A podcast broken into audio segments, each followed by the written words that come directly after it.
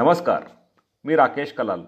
देशदूतच्या morning बुलेटिनमध्ये आपले स्वागत आहे. पाहूया नंदुरबार जिल्ह्यातील ठळक घडामोडी. नंदुरबार बाजार समितीत खरेदी विक्रीचा व्यवहार बंद असल्यामुळे शेतकरी संतप्त. नंदुरबार येथील कृषी उत्पन्न बाजार समितीमध्ये खरेदी विक्रीचा व्यवहार बंद असल्यामुळे संतप्त झालेल्या शेकडो मिरची उत्पादक शेतकऱ्यांनी कृषी उत्पन्न बाजार समिती या कार्यालयावर धाव घेतली.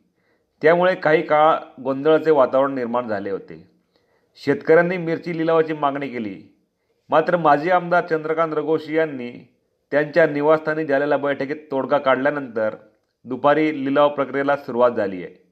दरम्यान काम बंद आंदोलनाचा अंतिम निर्णय आज होण्याची शक्यता आहे. विधान परिषद निवडणुकीमुळे मद्य विक्री बंद.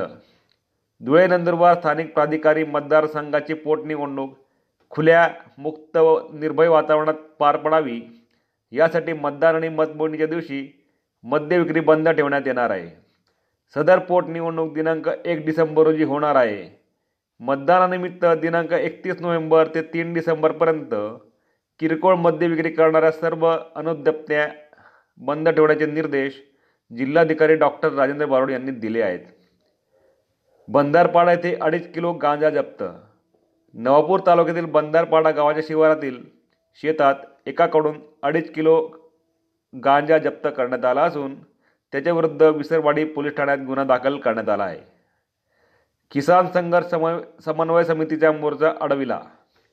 अखिल भारतीय किसान संघर्ष समन्वय समितीच्या वतीने दिल्लीकडे निघालेल्या देशभरातील शेतकऱ्यांना विविध राज्यांच्या सीमांवर अडवण्यात येत आहे.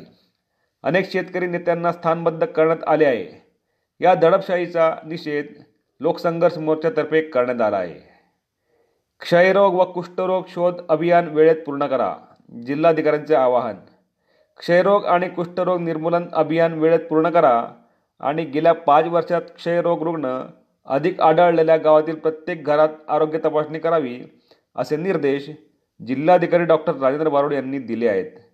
जिल्हा समन्वय समिती या बैठकीत ते बोलत होते. या होत्या आजच्या ठळक घडामोडी. अधिक माहिती आणि देशविदेशातील ताज्या घडामोडींसाठी देशदूत डॉट कॉम या संकेतस्थळाला भेट द्या. तसेच वाचत राहा दैनिक देशदूत. धन्यवाद.